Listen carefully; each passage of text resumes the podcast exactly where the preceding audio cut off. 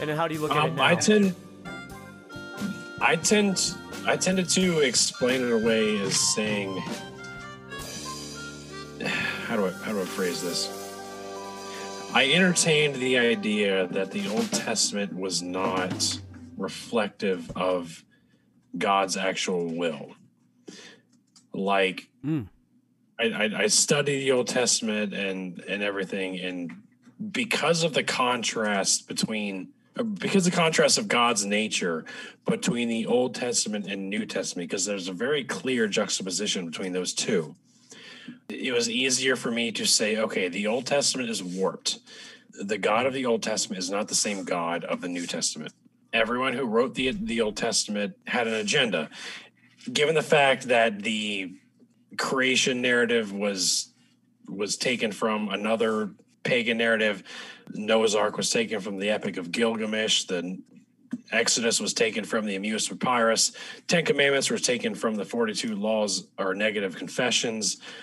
All those things, I could be like, okay, the Old Testament is obscure. It's not reflective of God's nature. The the New Testament is where it's at. Um, that is where mankind l- discovered God's very nature and his will for us. That's pretty much how I explain it away. Well, because if you think about it from a large organized religion standpoint, we here in the West, Christianity accept old Judaism, but Judaism in and of itself today does not accept the New Testament. Why do we do that? Right. They don't do that. And the Old Testament is a polytheistic theology. El is the supreme god of the Canaanite pantheon. El had a wife, Tar, uh, Estra. Titarius. That sounds right, Eshram. And Elohim, as Christians like to say, that's the Trinity because it's it's in the plural form. Actually refers to all the children of El, the pro, the ba- Baal. I forget the others, but they're all, Yahweh was one of them. They were all, every people group had a god assigned to them. Uh, Yahweh was the god of the Israelites so it, it's a pantheistic story and there's a, a scripture in psalms where the god said i will sit uh, in the highest throne among the gods and i will make the god the Psalm other 82. gods like men there yes thank you. There you go. Because of all that i was like okay the the old testament not sure how i feel about that. The new testament's where it's at. But then you learn the Gospels were written by anonymous authors. The oldest copies we have uh, are, were written 220 years after Jesus' death. So, okay, how what's what's happening here? Yeah, not sure where that leads us into this conversation. Sorry. No, it's a, Well, it's not. So there there are fragments of them that date way before that, like way before that, and even then in the first and second, in even in the first and second century uh, fathers, you can recreate all of the gospels just sim- simply by their quotations. So it's And I would I would close the Old Testament. Um, my my thing is like there's still so much historical value to it. There's things that are verified from non-Christian sources. You know, a lot of the, the Exodus of uh, Egypt and things like that. You know, there's Egyptian literature that correspond with a lot of the plagues and, and things like that. That's just like uh, you got to use it at least as a historical document to some. But the problem is the, the the documents, the secular documents used to enforce the Exodus are uh, is the Emmaus Papyrus. It is older than the story of the Exodus, and it's very different. The plagues are somewhat similar, but still very different. And it's the story of an invasion, not an Exodus. But the plagues are so similar that it, it's pretty hard to deny that it was at least an inspiration for whoever wrote the Exodus and, and why they wrote it. Sorry, had to interject. Oh, there. no, hell yeah. So, all right, well, let's go ahead. Let's move on to our next beer, um, and then I'll take us to a new segment, and then we'll uh, we'll start wrapping things up a little bit. Um, so the first thing is is that when Ricky does his TikToks all the time, he greets, he goes, "Hello, fellow heretics," and then of course we got Aaron Juice Maverka here. Um, so the other beer that I got for today is Heretic. Uh, Make America Juicy Again. And take it away, Juice. All right, so we've got this hazy New England style IPA. This is all about bringing the juice back to American beer. It isn't about the football commercials and fancy packaging. It is about the liquid in the can. We spent our money, which is your money if you think about it, on an insane amount of the best hops available. So he can. Ain't fancy, but the beer certainly is. Hazy, luscious, and full of juicy hops, this beer is brewed with no bittering hop addition, just whirlpool and insane amounts of dry hopping that results in a gentle bittering and huge, juicy hop profile. Bo juicy. Love the can. It's awesome. Okay. It's pretty good. And it's juicy. It really is. Ooh. Okay, so it hey, we does did cheers have. before, but cheers. What are we drinking now? Cheers. No, I don't have whatever y'all are drinking. I Sorry, like yeah, I couldn't find that second one, Ricky. so I thought I'd get the heretic for you. So there is uh it is a little bit heady on the top, not Wow. too bad. Super smooth. I'm not I a like huge it. IPA, and when they start talking about all the hops, Yeah. wow, there's there's like no, Mm, yeah, no bitter. Not super bitter. No. all good. I do it- not like IPAs. Yeah, it, They taste like cat piss and pine needles. It tastes like not if You don't like right. you don't like it? not done right. Not not too done much, right. Yeah. This but is good. It it's it has a nice fragrance on the top. Not flowery, but you can you can taste and smell the citrus. You do. I do smell it. I. It's weird. It gives like a a summer shandy note without all the citrus, which makes it a little flat. It hits a little flat, but does. But it's smooth and, and refreshing. and it is hazy. You can you can't quite see through it, so you know they're not lying. I like it though. For an IPA, I I, I dig it. I can Yeah. drink. I can drink probably a few of these. Yeah, this is definitely going to be on the list. Sweet. All right, what do you got so- for us, George? All right, for the next part, a little more short discussion. Um, as stated, right, uh, I'm kind of the shallow guy. Like I, I'm not as um, educated in theology and the Bible as you guys are. So I went through and I found some interesting verses, and I thought maybe the four of you guys could help me understand. Um, I would love to hear the first one is directly from Ricky, so I'd like to hear his take and his explanation. And I wasn't sure if this was real or if this was like from a romance novel, but uh, oh, it's real. Hear me out. All right, Ezekiel twenty three twenty. She lusted after her lovers, whose flesh is like the flesh of donkeys, and whose discharge is like the discharge of horses. Guys, Mm. guys, guys, what's going on here? What are you reading? What are you guys reading? What are you doing to me? So what's this? I'm just. I want to learn. Listen, listen. Let Ri- I want Ricky. What do you got for me? Don't call Christianity boring, man. Just don't ever call it boring. I mean, there's a lot of kids. You What, could call it a lot of things, You got but five not kids, boring. four kids, five, Five kids, kids, five yeah. kids. Ricky's got a hundred kids or something like that. I've got four, Four kids, yeah. boys. So what's this about, guys? Anything you want to tell me about this? I actually don't know. Can you give me more context? Actually, seriously, what's Um, the? Ricky, would you be able to help me out on It's- this since I'm stole from you? It's similar to there's a scripture in Songs of Solomon or, or a a chapter in Songs of Solomon that says like uh, her her breasts are like cantaloupes. I will I will climb upon the tree and take part of of the breasts or the cantaloupes. I forget the exact wording, but the way I was taught um, is that this is also allegorical to a relationship with God. Oh, Um, Ooh, I sure hope not. actually, heard yeah, right. It's kind of weird, You've heard that before? That's wild. Wow. yeah. Anyways, we are we are supposed to be romanced by God, and and we are supposed to be His lovers.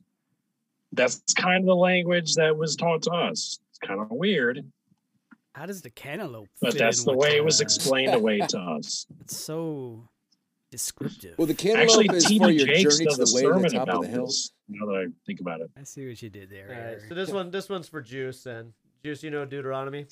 Yeah. Well, um, no one whose testicles are crushed or whose male organ is cut off shall enter the assembly of the Lord. What's what's what's that about?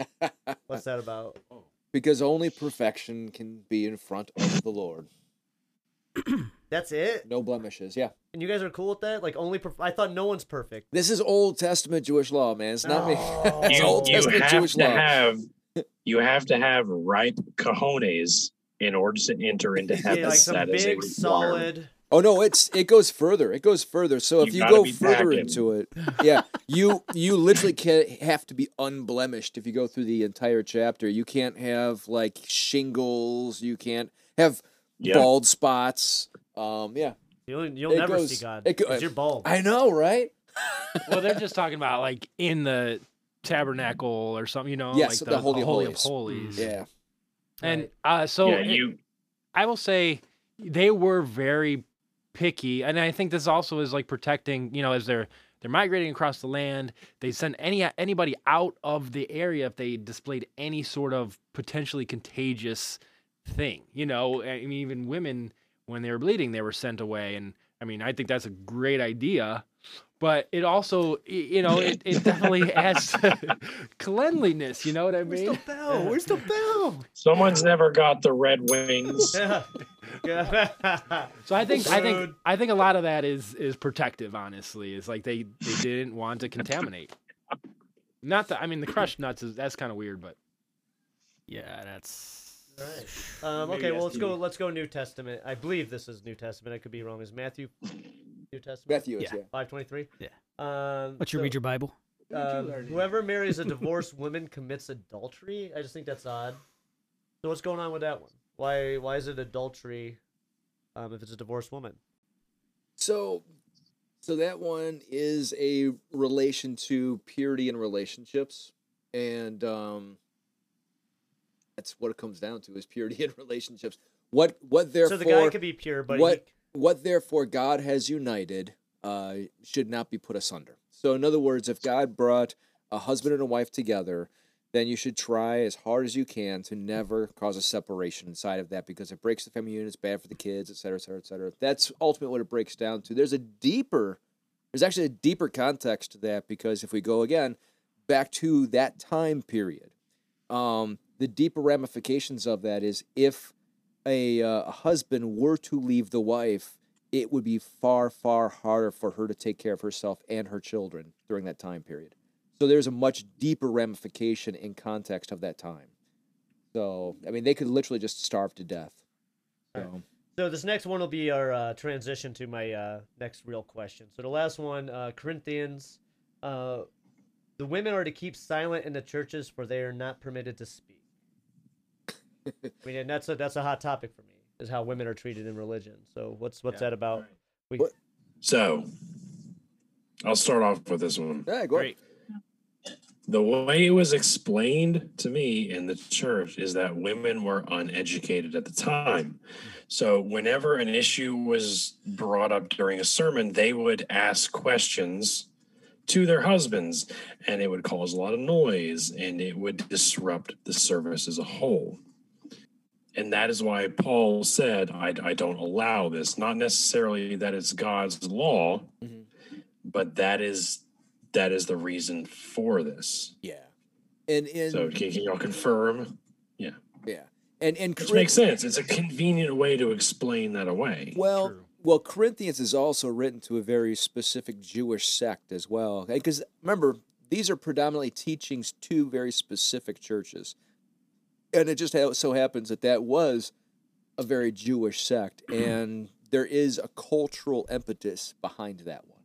So, I'm not now. That being said, that is not followed in the church. Well, in the historic churches, I can't speak for all of them, but that's not followed in the historic churches anymore because that was to a very specific group. Okay, so I'll, I'll go ahead. I'll uh, just transition from there for deeper discussion. Um, and I, I am going to kind of leave it open for you, Ricky. I'm just going to kind of mention this generally, but um, as I had mentioned, I think women in religion is a hot topic for me. Uh, I mean, oh yeah. Christianity, um, Islam, and so on. I just there, there's so much. I, I mean, again, there's just so much. But I think one of the discussions that we've had um, was the women's role in life when it comes to the Bible. Um, you know, I, I think, uh, and the two hot topics that we had, um, one I had out with Mike and one I had out with Juice was, um, one was I just, uh, to me, it's almost offensive that you know, um, it says that women shouldn't be the uh, head of the household; that it should clearly be the man. And the other one is, uh, and I want to put, I'm paraphrasing a little bit, but I think Juice was kind of pushing back on me that he feels like women are represented in Catholic Christianity leadership, um, where I tend to disagree. Uh, just wanted to get your take on that, and I'm leaving it kind of broad just to see where you want to go with it, sir.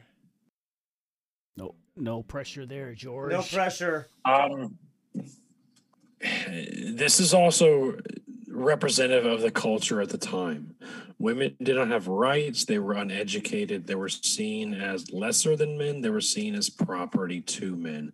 That was cultural, not necessarily God ordained. But at the same time, I feel like if God had a problem with it, he would have said something by now. um, Well, a woman can't be pope, and I know Mike is very confident with you know being the head of his household, and he said his wife was accepting of that.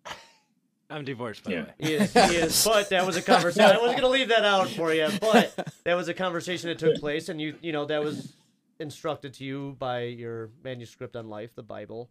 Um, Yeah. I don't know. So what what would you say about that? Th- there are some teachings that you can't really explain away so easily like what you just mentioned. Women are supposed to submit to men. Men mm-hmm. are are the head of the household as they are submissive to christ. So yeah th- there is there is a sense of sexism this is also where the idea comes in from islam that women are not supposed to withhold sex from their spouse as a from a form of punishment. Uh, the idea is women are are property; they are lesser than men. But again, this this is cultural, so there's this clash between what is is theologically accurate and what is culturally prevalent at the time. And you can go either way depending on what what agenda you're trying to push, Mm. for lack of a better way to phrase it. Okay, I'm drawing a blank now. I think it's like all right. All right. Um, Juice, do you think women are represented well in Catholicism? I mean- in terms of their leadership. I mean, you give a lot of Predom- clout for Mother Teresa, but in general, I mean, like, can't they just they can't okay, be higher than a bishop? Mother Teresa, first of all, What's that? but Whoa, said whoa. Mother Teresa, first of all, Yeah. but There we go. Let's go. but there is there is a, a, a female apostle that that Paul appoints, as I'm sure uh, a couple of you, know, you two are familiar with.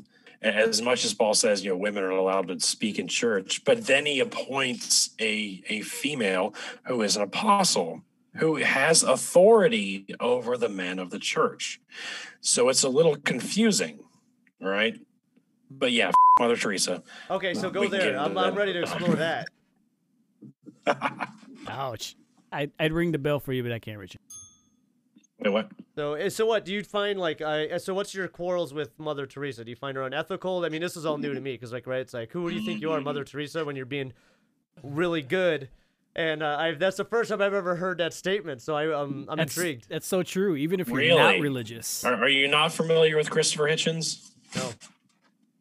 He, he he's spoken a lot about this. Mother Teresa went out of her way to deny the people who died adequate medical care. Like she she purposefully blocked modern medicine from helping them to recover from the ailments in favor of keeping them in her sanctuaries, which were very inadequate uh, to care for them. And she pretty much just she she she created a way f- to tell to deny them the medical help that she, that they needed in order to let them just die in her in her facilities. And she very cleverly painted this as a way to seem charitable. Look into this. I'm, I'm not an expert on the matter. Um, Alright. I'm, I'm not. It, it's it's a thing. It's a thing. Juicy, were Uh, you aware of Mother? Teresa I'll is, is very misrepresented by history. She, Wow. she was a religious zealot who denied modern medicine in the favor of of pushing her agenda. Yeah, look into it. Well, I'm just going to drink my beer on that one. yeah, I'll look into it. hey, was she Catholic? I think. I think. Listen Go ahead. No, I was going to say on, on church hierarchy, one of one of the only positions that women can't hold are priests and which are also bishops, right? Bishops are priests, right? So, and that's only because the twelve were male. Anything else a woman can hold, and actually there are there are women all over the world that outrank the priests. So it's not a matter of you know the priest is outranking people because the priest often doesn't even hold the highest position in his neighborhood. So there's one, and that's really it. They can't hold that one position because Jesus Christ only appointed men as those 12. Gave it to his bros. And that's, but again, that being said, there are women all over the place that outrank those priests. So, which is interesting, right? How how did Paul appoint a, a woman to the the apostolic position, which is higher than even pastoral? Mhm. But Hmm. previously say, yeah, women aren't allowed to talk in my church. And- like he made an exception for one person for some reason. Like yeah. Well, there was more than one. Mm, There was more. like Paul there was more than one, some. but but there, There was, was, uh, yeah, you're, you're, that's fair. There, there was more than one. Yeah. But they all seem to come on a case by case basis. Mhm. Uh, generally, women are allowed to talk in church unless they can convince him that they are worthy. And then they are elevated to a level that is above even the pastoral. Yeah. So, how do how do we rec- how do we reconcile this? I think I think a lot of that is going to be very hard for us to parse because there's not corroborating evidence of their educational level, uh, of- Right. of, of where they ranked in their in their own towns. So it's it's going to be hard for us to parse that. We know that it happened, but it's going to be really hard for us to parse why it happened. Now that being said, Paul is not Jesus, and so Paul did not make any any apostles of Jesus. And that's that's the whole idea behind that is Jesus elected those 12 and that's why only priests are. But again, it doesn't mean that the priests are outrank the women because there's women all over the world that outrank the priests. So, So, in the Catholics Church defense here, since I was picking on them, Oh, go be nice. uh, you still see some of the effects of this kind of thing. I think more within the Protestant side of things. Recently, you got Beth Moore and um, famous famous pastor Southern Baptist. Joyce Meyer. No, her name is Beth Moore. Oh, She's a pastor, but then she was going back and forth with this other. I can't. It, his name will come to me. Very famous guy. He's written a ton of books.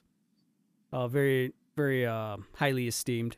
But they were going back and forth because he believes that, you know, she's basically a heretic, the sinner. She shouldn't be up there teaching in her church, you know. Uh, and they, you know, they were going back and forth. So you see this still playing out to this day. Like, hey, you can't silence us. Jesus came for all of us. I mean, I do think uh, this is relevant in today's day and age. I think gender roles, for the buzzword, you know, I do think there's. I like the difference of having gender roles, and I'm not saying everybody needs to be assigned a gender role, but the majority, I do think there are differences, and whether that's nature over nurture, I can't really say. But I know going back to the Old Testament, where um, Genesis says women will want to control the man and you know that seems like what does happen in that gender role like um and my i know i don't have a lot of credibility when it comes to relationships but i know when we did follow more of those roles and i was supposed to i was i'm not good i'm i'm more of a passive person so i wasn't good at taking the reins and that seemed to kind of frustrate our relationship a little bit but my ex was very good at taking control and wanted to take control you know but the more I let her, the more it did seem to cause strife.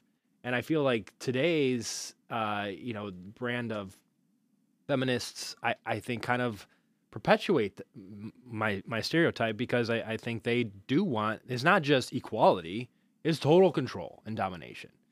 you know, so I think that supports like that again to me ties the Old Testament to the New Testament.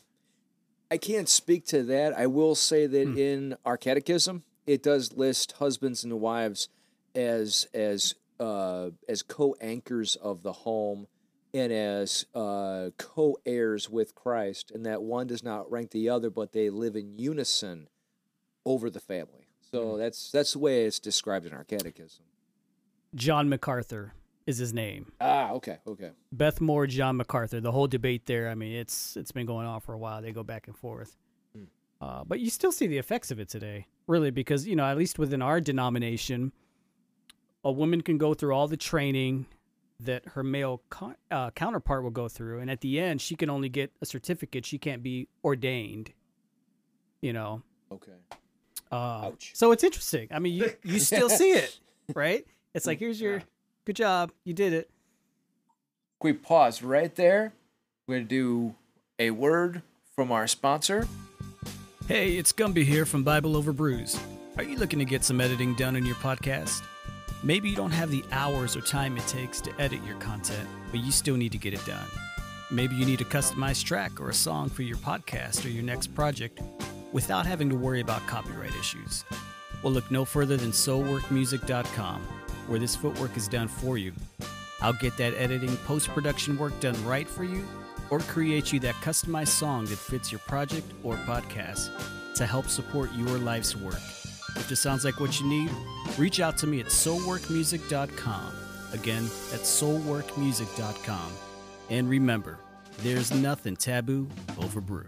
Beautiful. Well, I got I got one more, um, and then we'll uh we'll wrap it up. All right. So, uh, Rick, I, I think you were uh you had mentioned you like to ruffle feathers with this. Um, you said you kind of you're kind of half and half on it, but you know, uh, like me, you like to agitate sometimes and um, intrigue some discussion amongst people that follow you. Um, and that is that um, there might be some evidence that Jesus wasn't even a real person.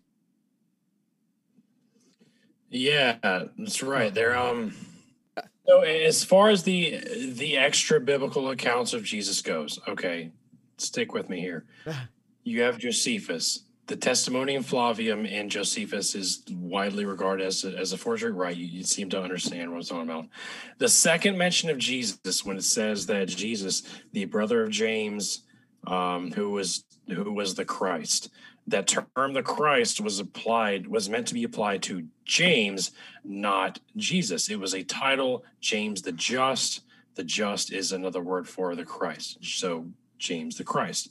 This is also evident by the context of that entire passage, which is uh, contextually about the high the high priesthood. The same Jesus was made high priest after James's execution. Contextually, it is extremely unlikely that he was talking about two separate Jesuses. Tacitus just mentions that Jesus was executed by Pontius Pilate. Doesn't say that he was crucified, even. Just says he was executed. And that's all he says about him. So there's there's not a lot of evidence for Jesus existing in the first place. We have the name we know of 30 a little bit more than 30 historians and writers who existed during Jesus' life or within a hundred within a century afterwards, one of which including Josephus' father, who was a, a high priest in Galilee. He would have written about the things that Jesus said and things that Jesus did. He would have been required by law to record the things that happened uh, regarding his death and his resurrection, especially when Jesus died. The temple was split in two and the veil was ripped in half. He would have been required by law to record those things. It was a very well documented time in history, but there's nothing, nothing at all. So it, it's very weird. However, comma, or there's a lot more testimony to the existence of Jesus than there is about Pontius Pilate, or there is about Plato, or there is about, you know, any of the other historical figures you can mention. So th- there should be, there should have been a lot more recorded about Jesus than than there is, but there, there's more written about him than there are about other people that it's not even contested that they existed. So I, I am personally struggling with with that issue between mythicism and did Jesus was there a, a real person who existed? Yeah, because uh, again in the Jewish Talmud, not again, but in the Jewish Talmud, there are a few other Jesus that have been recorded. One of which was a carpenter. He Jesus ben Sadir. He was executed because um, he he preached like end times a little too much, and he was executed by stoning and then being hung on a tree. There was Jesus ben Sadir, who was a a, a sorcerer or a self-proclaimed sorcerer and he could not recreate some of the sorcery that he said he could like the um was a woman who was supposed to die of childbirth but um, he was supposed to be able to miraculously allow her to give birth to a child. I'm, i think i'm getting i might be getting this mixed up. In any case he was supposed to be a sorcerer and pontius pilate told him he needs to recreate um, this dark magic that he claims, and he couldn't. So he was also executed by stoning and then being hung from a tree. Um, So there's a lot of parallels about the the biblical Jesus and the historic Jesus. There's more evidence for those Jesuses, Jesus I, Jesus Ada. What's the plural for that? Um. Jesus. Got it. Perfect. Yeah, I mean, there's even the Bible makes references to the other Jesuses. Um, yeah, exactly. but the Well, there's more. Yeah. There is more extra biblical evidence for them than there is of the biblical Jesus that created all this stir among the temple, among the people. Uh, Jesus rose people from the fucking dead. He healed the blind. He healed the women, the woman from the issue of of blood. When he died, there were all these tombs that were suddenly empty because everyone rose up and started were walking around as zombies. No one wrote about these things. Lazarus was rose from the dead, didn't write anything about it. And they would have Lazarus. Lazarus. Sorry. The, the the rum I've been drinking is hitting me. So all that to say, all these people that performed all these miracles, mm-hmm. right? He fed the thousands. He healed the lepers. He healed the blind. Nobody wrote or or inscribed on stone about any of these things. And and Paul doesn't talk about any of these things in his epistles either. He talks about the Old Testament. He doesn't talk about Jesus very much. So, what do we do with this well, information? that we know of. We only have so many letters of his left. So right, which only about seven of them. And I, and again, I was always taught in the church, Paul wrote all of these epistles, and then I go to Bible college and like, yeah, he only wrote about six, maybe seven of them. Yeah. And by the way, Acts and Romans is, or maybe not Romans, Acts is definitely not one of them. no, Acts Um, and Luke were both written by Luke. is definitely not one of them. And I'm like, okay, hold on. What? What? Yeah. So my world comes crumbling down around me. So what do I make of the information I've been given here? I'm, I'm all too willing to believe what is true, but I need to know what, what is true. And, and Yeah. there's so much like confliction here. I, and I feel you on that. I feel you on that. There, there is a lot more supporting documentation than that. I mean, like, like Bart Ehrman said, Bart, uh, you know, Yeah. famous atheist, did a great job supporting Agnostic. the, the, yeah. the historic Jesus. You know, he he actually said no no serious historian can ever deny there was a physical Jesus. I mean, that's right, but Ri- Richard Carrier disagrees with him. So I'm kind of, I, I, I'm I'm familiar with both of their positions, Mhm. and they both make compelling arguments. I, I'm I'm having a difficult being uh, uh, having a difficult time being swayed either way. But Yeah. that that's just me, my own personal It- struggle. it would be it would and it would be easier to dismiss if you didn't have the validation of first off the New Testament and then the first century documentation of followers as well because if you go into the first century followers very compelling arguments of people who were actually taught by the apostles. So you know which and then the second second generation gets even stronger. So you know. Yeah. And then like the the uh, I, I mentioned earlier the earliest documentation we have is is P45, um, which is the most well preserved version of Mark. It's missing three chapters from the beginning. It's missing four chapters from the end. There is one ver- or one uh, papyrus that is P42, I think. It's about the size of a credit card. It's very small. It's got a little bit of John in it. Uh, beyond that, there's not very much until you get to the fourth century. We don't get a four a full version of the Gospel of Mark until the fourth century. Mhm.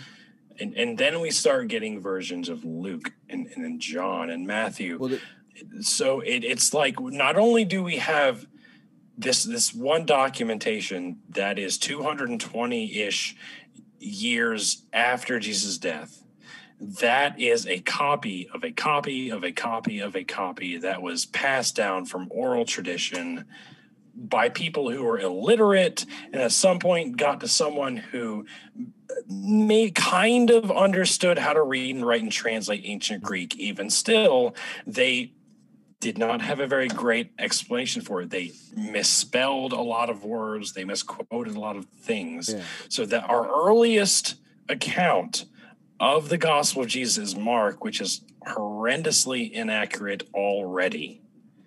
And then a few centuries later, we get another copy that is finally f- full, but it has a lot more issues. So, how can we be Well, sure? the biggest the biggest argument to that though is that you can recreate the gospel simply through the, the first couple centuries of quotations. I mean the church fathers are quoting it left and right starting in the first century.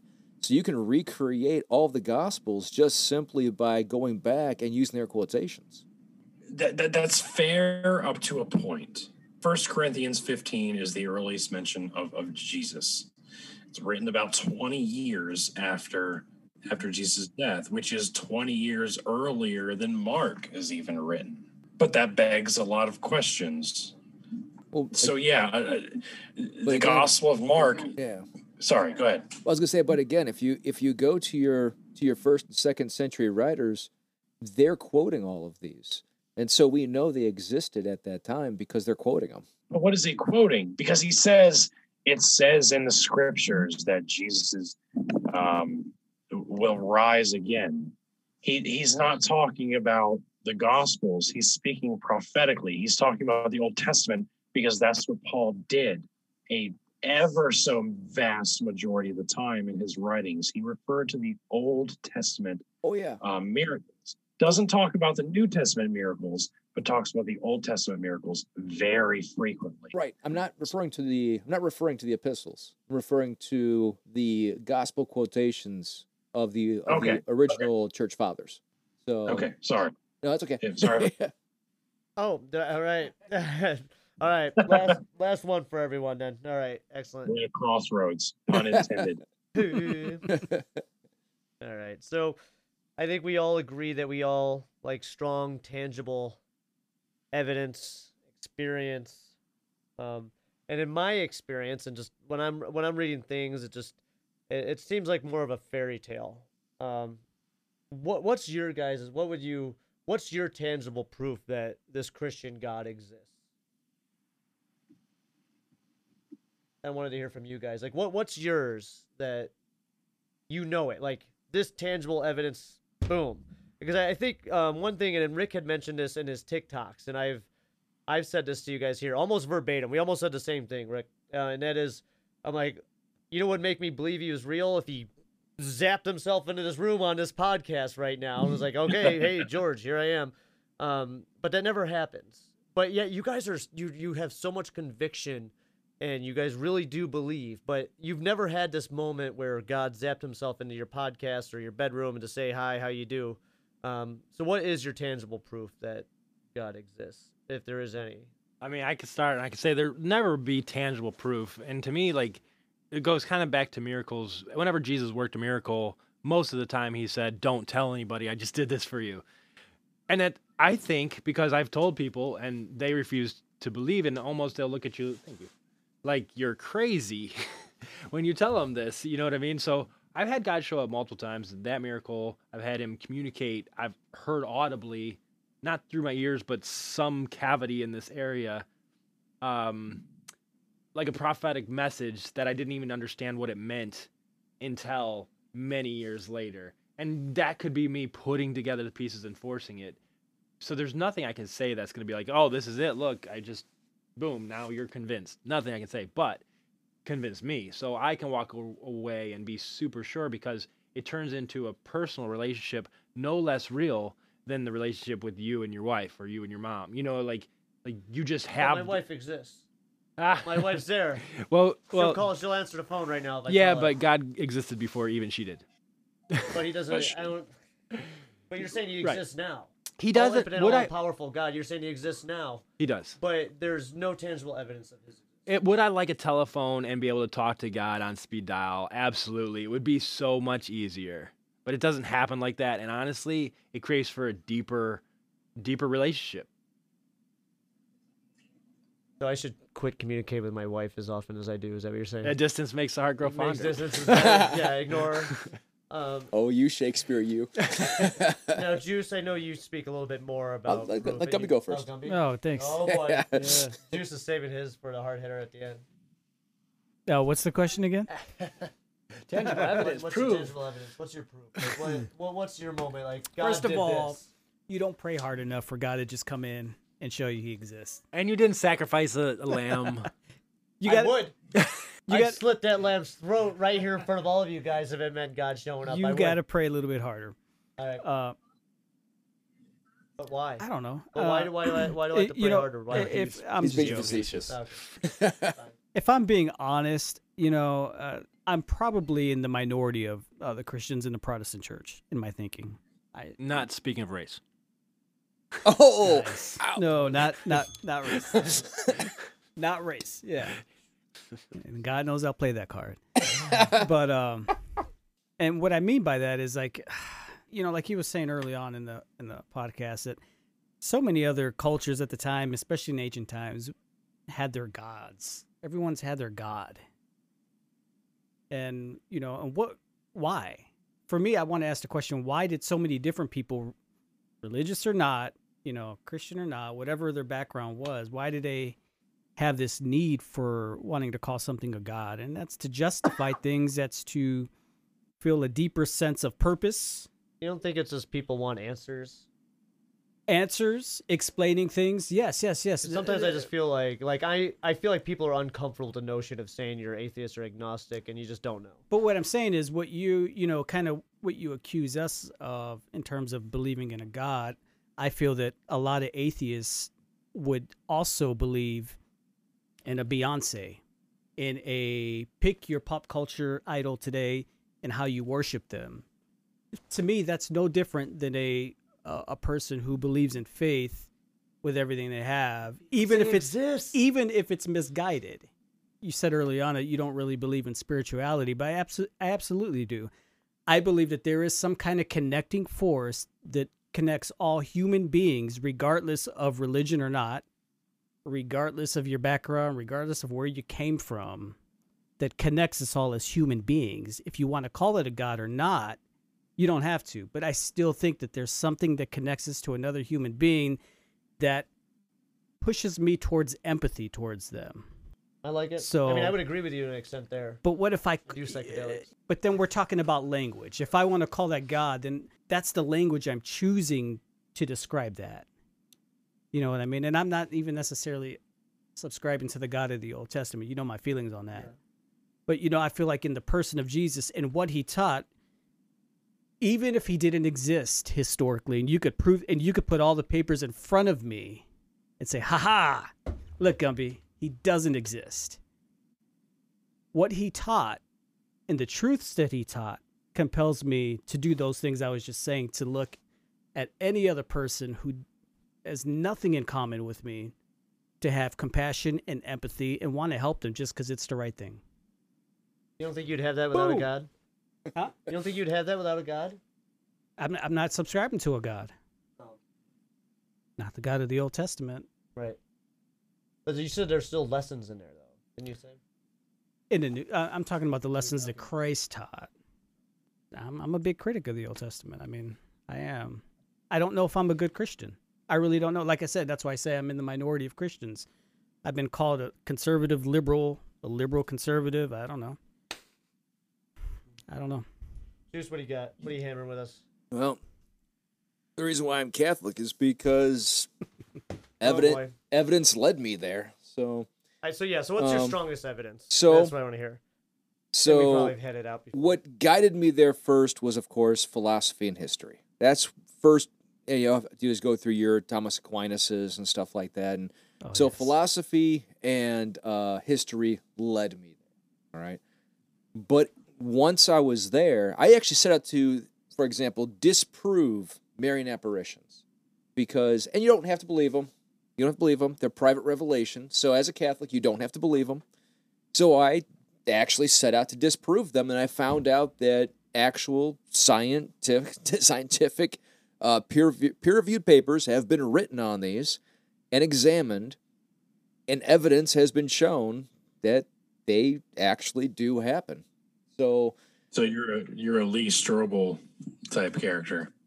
well, no, Hey, no. his books are a Again, bestseller. so uh, yeah, yeah. you don't make it on Oprah if That's, it's not that's true. true. That's true. but no, actual evidence does show. For example, well, like this shirt, for example, that shows Our Lady of Guadalupe, right? Our Lady of Guadalupe should have turned to dust 500 years ago. It still exists. It survived fires. There's so many different studies have been done on it. It's ridiculous. It still exists today. Today, um, there's no the picture that's on there. There's no paint. There's no pigment her image is in there and they don't have any knowledge of why it's there but it's in the fibers of the agave plant and so I mean, it's it's there. So that's evidence. If you go into other ones um, again we did we did two whole parts to this. So it's two hours in five million apparitions multiple scientific studies that were done on it um, eucharistic miracles where the wafers literally turned to flesh in front of the entire congregation. Bull I again throwing a card out there. medical Hold on, medical Juice. There we studies, go. medical Whoa, studies, whoa, medical studies. Whoa. I uh, Nothing. A wafer turned into flesh. It did. Now here's the scary If you part. ever eaten one of those, Here's you know the scary true. part. Here's the scary part. Not only did it turn to flesh, they've done studies on several of these medically. Again, there's medical papers on this. Medically, and they have the same blood type and it's the same exact flesh in all of them. Which should be should be impossible. Ricky, have you heard of this? because we're talking about I eight, have so many questions. we're talking about Right. we're we're talking about 800 Round years apart questions. on on some of these. So again, there are mul- multiple peer-reviewed medical studies done on this. Um, we're going to be doing a whole episode on this too. So it's it's coming up. I'm actually trying to plan it out with one of the guys that actually holds several of the medical um, documentations on this. But you can you can search for it for yourself. You can find them. Oh yeah. so hold on, real quick, quick question. Yes. If if a crumb from the wafer falls on the floor and a rat eats it, and it It- becomes the flesh of Christ in the rat's body, is the rat sanctified now? I can't answer to that. Good question. I can't answer that. Who knows? I'm intentionally trying to throw you for a loop. Don't, don't, don't, don't Yeah, have to. I can only answer to the things that I study. I- Is, he a holy rat now? Is he a, a priestly rat? I don't know. I am all too willing to worship a rat king. but Game but on. but it was it was evidence that drew me to where I am now. So again, I am who I am because I let evidence guide me to where I am, and that's why I'm here now. I could say the same thing. Well, yours would be lack of evidence. Oh, Oh, okay, okay. I, I guess maybe Uh-oh. Ricky, maybe turning it around. Maybe that is a good question. Um, I, I- just because um, I I, t- I agree with you. I think the evidence out there just doesn't quite paint the picture that it does for these guys around. It is, and I I'm talking science. I'm talking spirituality. Talking personal relationship. Not even talking the Bible. It's true. We didn't even tou- we didn't even touch the Bible in any of You those. you did it. You did it.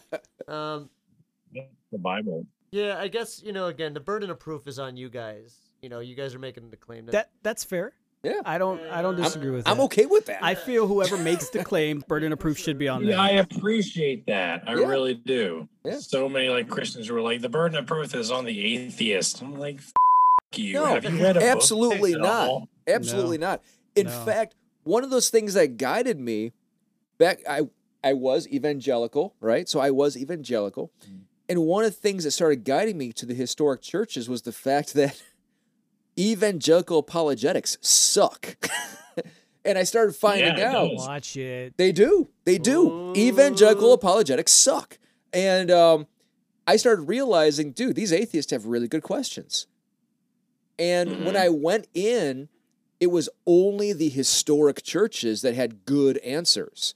The evangelical churches, I'm sorry, their apologetics predominantly sucks. But when I went in and I used an Orthodox or a Catholic source, it just made sense philosophically, historically, spiritually, evidentially. It made sense. And so I let the evidence guide me there hmm. because I started realizing that the atheists were just asking out of all honesty and curiosity. Yeah, but So- everybody doesn't come without any biases. So it would be interested to see, you know, if a research done on whoever's atheist now, what percentage of that were Catholic versus Protestant. Oh, I'm sure plenty of them. Plenty of them. Because let's face it, there are a ton of terrible Catholics. Maybe we are the common denominator. Um, Ricky, I think I got my my question What? Don't say it isn't so. All right, sorry. Go ahead. Uh, I think I got my I got the, my words together for the question for you. Um, what was some of the evidence that really drove you away? Because you said you had uh, you had mentioned you had uh, you kind of quit Christianity intellectually first, then emotionally later. Um, what were some Right. of those points um, that really? I know you'd mentioned um, uh, not knowing who wrote some of the chapters or whatnot, but yeah, what were some of those moments that you're like, whoa, this doesn't add up? You know, this is a gaping hole in your rhetoric. You know, Yeah, probably the the biggest one is you know, like I alluded to earlier, that the fact that the Gospels were written anonymously. Um, I, I had been a Christian for like ten years prior, and I always been told that the Gospels are are legitimate and trustworthy because they're written by eyewitnesses. And then I go to Bible college, and literally one of the first things you learn, and one of the first classes you take is okay, forget everything you've ever learned about the Bible from church. that is absolutely the truth. And then you learn, hey, we don't actually know who wrote the Gospels. It almost definitely was not Matthew, Mark, Luke, and John. And then you learn how old they were and how they were passed on by oral tradition and how easily it is to change from oral tradition or because of oral tradition. So that to me was a big pivotal point for me. Um, I had also realized that I'd always tried to reconcile science with my faith. I, I never tried to deny science the way a lot of Christians do. and Juice does. and he Um, thinks they ride together well. I think so. Yeah, yeah, and and I lean towards that way too. Like where, wherever the science led, I I tend to adjust my interpretation of the Bible accordingly. So well, you know who invented science? Sorry. Sorry, dude. They Was did. Bill Nye, Juice says Catholics invented a, science. a lot of branches of, of science Catholics were invent founded by Catholics. That's an. It was. It was. Yeah. A lot of it was. So I, I always couldn't adjusted my sorry. opinion accordingly, and I, I got to the point where I was like, okay, the, the creation narrative was a Mm. was a Hebrew poem. It was allegorical, as was uh, Noah's Ark. Okay, that was taken from the Epic of Gilgamesh. Okay, the, the Noah's Ark or the Exodus was taken from the Im- Papyrus. Okay, that I, I always tend to adjust my opinion accordingly. And uh, to, to a point where I was like, okay, the, the bulk of the, the Old Testament, I, I can understandably um, justifiably say that th- these things were just like allegorical teachings of the character and nature of, of, of God. Uh, and, but then we got into the New Testament, which I was like, okay, the New Testament, this is my jam. This is where it's at. This is the true God. And then you're like, hey, by the way, we don't know who wrote the Gospels. I'm sorry, what? Yeah, they they don't claim to have been written by eyewitnesses either. I'm sorry, what? Yeah, and Paul only wrote less than half of the epistles that the church says he wrote. I'm sorry, what? Acts is a Pauline legend, not written by Luke, actually. I'm sorry, what? Revelation is more likely to be a historical account of the first century Rome and the fall of the Roman Empire That is rather true. than a That is true. That's a just, prophetic Yeah. uh, literature. I'm sorry, what? So, yeah, thank you. So, all this kind of hit me at once, and I was like, okay. And, and I would hold the Bible in my hands. I'm like, what the f- is this? What even what even is this that I'm holding my hands around? I, I'd been told all this time is the infallible, inspired word of God, and now I'm learning that no, it's not. So how can I believe and have faith in any of it at all? And that's where a lot of my my issues came from. Well, So, yeah. that's that's actually why I, I started my historical research. That's I collected all of the um, ante-Nicene writings. You know, the 400 years of writings from the first century all the way through uh, Nicaea. And, And that's- period. Yeah. That's actually where I started my my research. What about the apostles themselves? Like historical evidence? I haven't researched that, but doesn't seem to be much historical debate that the apostles did exist and suffer death accordingly. We still know where their remains are. Whose remains? The apostles. We know where they are. Do we? Yep. Says who? Says historical record. just Jimmy Hoffa. Catholic, the Pope. Like we could go and, and dig them up now. You don't have to dig. You don't don't have to dig them up. We know where they are. They're actually in the historic churches where, in the areas where they died. But if we did, would we find holes in the hands of Peter and, and, and in his legs? Or his Probably feet, not because there wouldn't be any Like- indentations because it would be bones. so, but yeah, uh, Peter, in fact, believe it or not, sits right underneath. He was buried under under the Vatican. That's that's why the Vatican established their residence there was because that's where his remains were. That's a really cool church too. Yeah, and during uh, they actually sent they actually sent people down into the tunnels to find his tomb, and and they they found it. You could pray there, right? I'll tell you, I would drain my savings account in, in order to, to get like an hour into those catacombs Wow. unsupervised. Oh wow. Well, Well, you know, yeah, I don't know what that. you would have to be you'd have to be supervised, but uh, even the secret, even the Vatican quote unquote secret archives is fully accessible to anybody. You just simply have to make sure you make arrangements to go there because most of the documents are in a very fragile state. So Yeah. Yeah, because they're mostly papyrus. and or not, you can't be a woman. Yeah, scrolls. yes, you can. Sorry, that was a All jab. right, on that note, and uh, we ready to call it a night, Yeah. boys? yeah. All right. You want to sound us off, my man? Or well, you know what? Before we go, real quick, uh, Rick, Captain Dad Pool, what do you got going on? I know you were talking about doing uh, potentially a podcast of your own. Um, I know you like to attend podcasts. Uh, what do you got going on? Anything you wanna you wanna puff up? Yeah, I'm I'm I'm trying to get a, a podcast and YouTube channel going. I, I think I'm going to try to do a, a Discord server chat or discussion group and then um, convert that to podcast and YouTube format. Um, the kind of kind of the same way a lot of people like T Jump does. Um, but I'm I'm so I'm not very uh, good at the techie side of things, so I'm still trying to figure all those things out.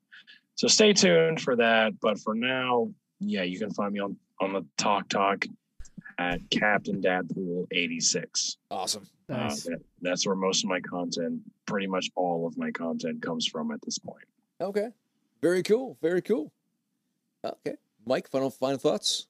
No, this has been great. I really appreciate you joining us. I think it really helped. I think it balanced it out. And in Georgia is kind of like fending us all off. It's nice for him not to be ambushed. Um, but I, I really appreciate whenever we do have the countering thoughts come on because it, it does challenge me to think outside the box. And I always, I think there's a purpose for it all. Yeah. Gumby? Thank you. Yeah, no, I appreciate your perspective and your sincerity, the questions, and uh, actually, I think there's a lot of evangelicals you can learn uh, from some of that. um, yeah, no, I think there's there there there should be more common ground.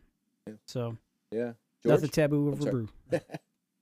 Ricky, I appreciate you taking the time. Uh, I'm a fan of your TikToks. You know, again, these guys drag me to deep waters. I, I don't have the knowledge like you have. I kind of joined because of uh, some conversations I had with Juice that we would have after practice or having beers, and I, I kind of got to see, you know, uh, it, just out of fun. But I'm not really that educated or have a deep knowledge. So I appreciate you coming on and, you know, treading into deep waters with these guys. So uh, thank you for your time, man. I want to thank you for uh, for coming on. You've been more than accommodating. You're quite knowledgeable. You've been fun. Uh, if ever in the future you want to come back on, we would more than welcome you. All right, it's a, it's a blast. So maybe in a future, uh, skeptics, right? Maybe when I need to phone a friend for help on something. All Yeah. right. so, uh, please check us out on every social media platform Facebook, Twitter, you name it. Please donate on Patreon or even just at anchorfm forward slash Bible over brews. Thank you and Godspeed. Peace. Good night. Bruce.